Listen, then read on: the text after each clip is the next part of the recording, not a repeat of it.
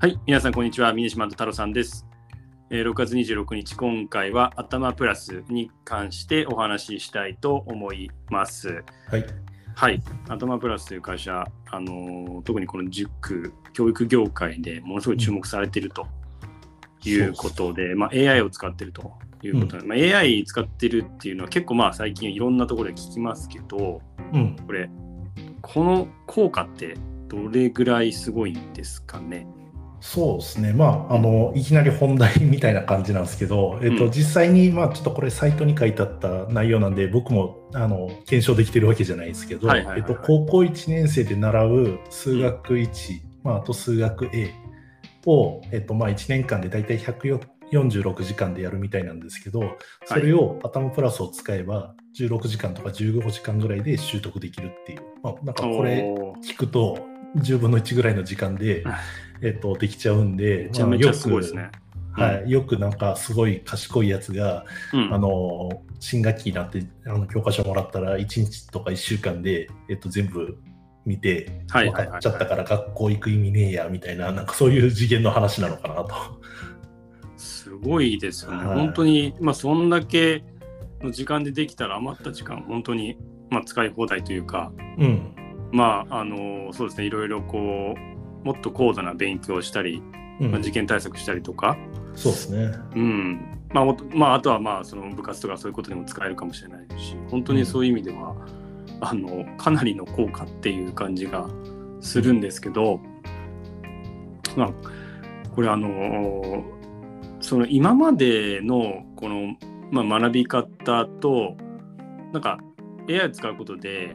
何が変わる感じになるんですかね。そうですね。まあ、うん AI っていうところはちょっとキーは後になってしまうんですけど、えっと、はいはいはい。従来型の学びっていうのは、まあえっと、一方向的な学びでどちらかというと先生が、えっと、喋ってそれを、うん。まあえっと、生徒が聞いて、えっとまあ、それについていくみたいな形の授業、まあ、どちらかというと受け身な授業が多いと思うんですけど、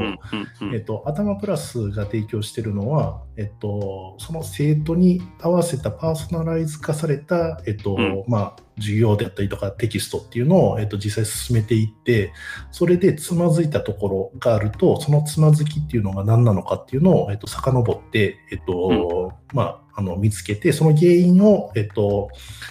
うまいことできるようにしてあげて、うん。問題を解けるようにしてあげるっていうので、あまあー例えば鶴亀山をやりますってなった時に、実際に、えっと足し算とか引き算とか掛け算とか割り算でつまずいてる人がいた時にうん。あの鶴亀山どんだけ反復学習してできるようになっても、まあ、うん足し算引き算掛け算割り算でつまずいてるとなかなか次っていけないじゃないですか。はいはいはいはい。でそういう時にきちんと足し算引き算とか掛け算割り算の苦手なところをしっかりとできるようにしてあげて、さらに、うんえっと、鶴亀算も解けるようにするっていう、まあ、ここがすごい重要なところでそこを頭プラスが AI を使って習熟度であったりとか回答時間とか学習履歴見ながらここが弱いんじゃないかっていうのをうまいこと、えっと、解析してそれをレッスン内容に組み込んで、えっと、生徒に合わせて提供していくっていうところですね。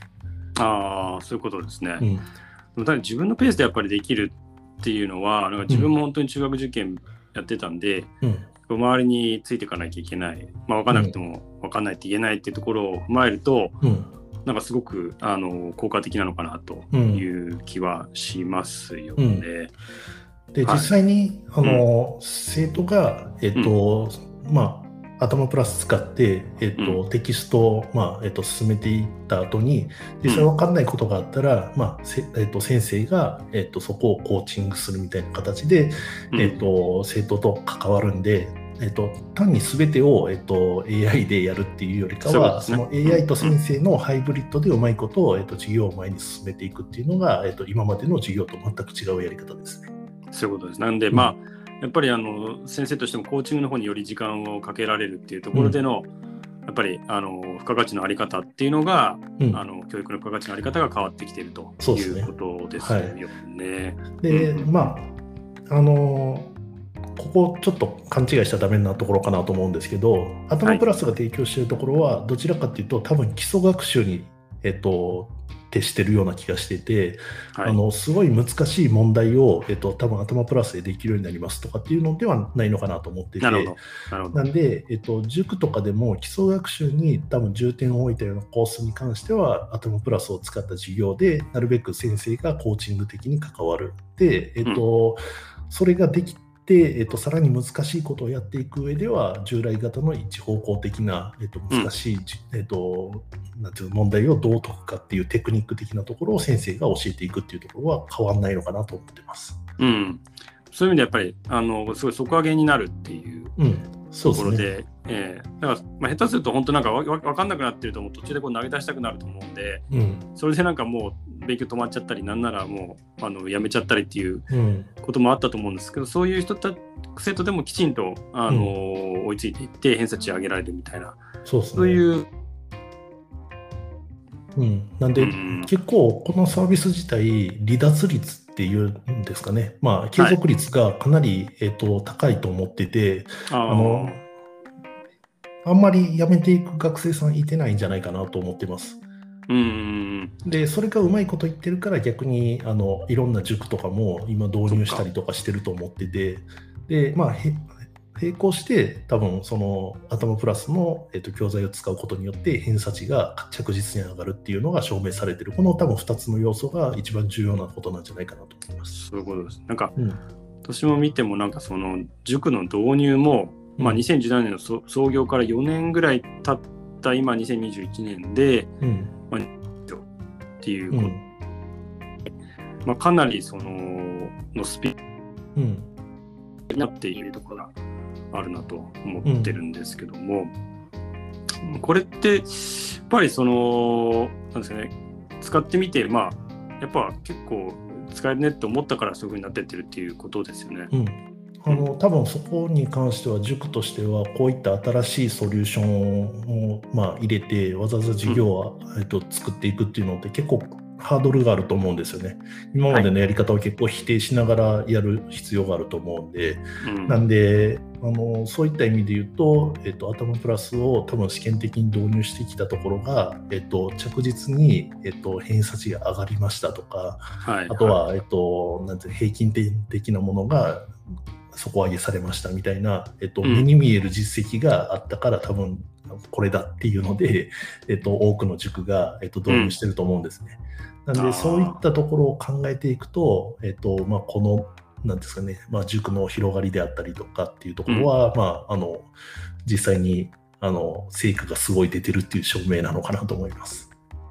そうですよね。実際に。やっぱりデータが今度可視化されて、うん、で、それでほん今まではまあ偏差値がいくつ上がった、もしくはどっかの、まあ、高校内大学に何人受かりましたっていう世界から、うん、まあ、もともと偏差値そんな高くなかったけど、まあ、こういったあー授業受け方をして、これぐらい偏差値上がりましたよっていうのがこう全体像として、まあ、つかめるんで、まあ、それも塾としてのアピールポイントになるし、うん、まあ、生徒自身とか生徒の,、まあ、あの親御さんも、まあ、客観的に見えるっていうところで、非常に納得感のある、そうですまあね。サービスっていうことですよね。多分、なんだろう、あの、あんまり成績のや良くない、えっと、生徒さんの、まあ、生徒さんであったりとか、あと親っていうのは、うん。やっぱりその塾に行かせて、あの、ついていけるのかなとかっていう、そういう心配があると思うんで、逆にそういうのがパーソナライズ化されていると、すごいなんか納得感があるかなと思うんで、うんそれでうまいこと、まあ、あの成績が上がっていって、結果的に、えっと、同じ塾の中にある、あのもっと、なんですかね、まあ、あの難関校向けみたいなクラスとかに、まあ、移っていったりとかっていうので言うと、すごいうまいこと、あのクラス編成が逆にできるのかなと思ってて、うん。あの難関校向けなのに、クラスが一番下ですっていう子って、多分ほぼできてないと思うんですね。でも。塾としては、えっと、塾の費用とかっていう意味ではすごい収入源なんで長くいてほしいっていうところがあって、でも事業としてはやっぱりそのあんまり習熟度が高くない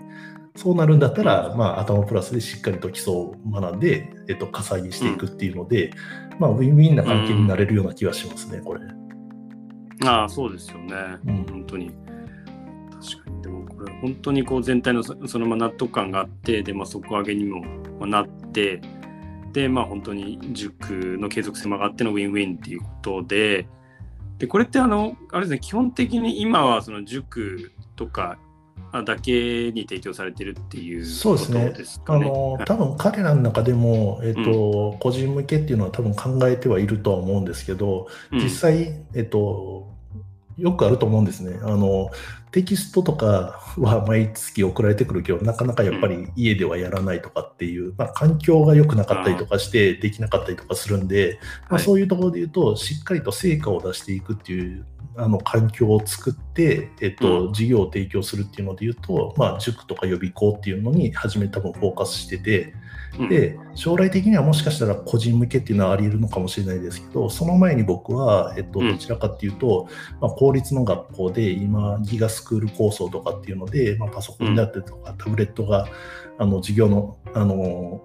中に取り入れられたりとかしてるんで、うん、まあ、そういうのをうまいこと使って、えーと、公立の学校の授業で、えーと、そういった基礎学力的なところを伸ばすっていうところで、えーと、うん、先生の一方的な授業からもうちょっとその、まあ、コーチングに近いようなスタイルにして頭プラスを使うっていうのが、えー、と将来的には一番伸びるであろう、えー、とところで、多分彼らもそこを、えー、と目指してやってるんじゃないかなとは思ってます。そういうことですね。うん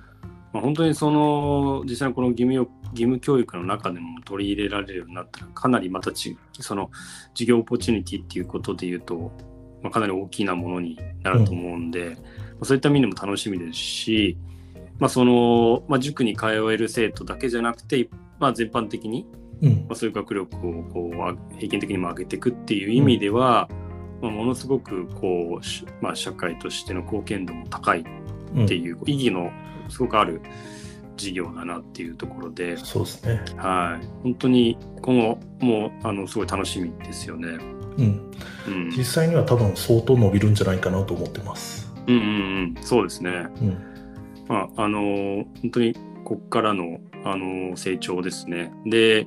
先ほど太郎さんがおっしゃってた本当にその学校教育の中にも取り入れられるかどうかっていうところもまあ、今後もあの注目していきたいなというふうに思います。はい、はい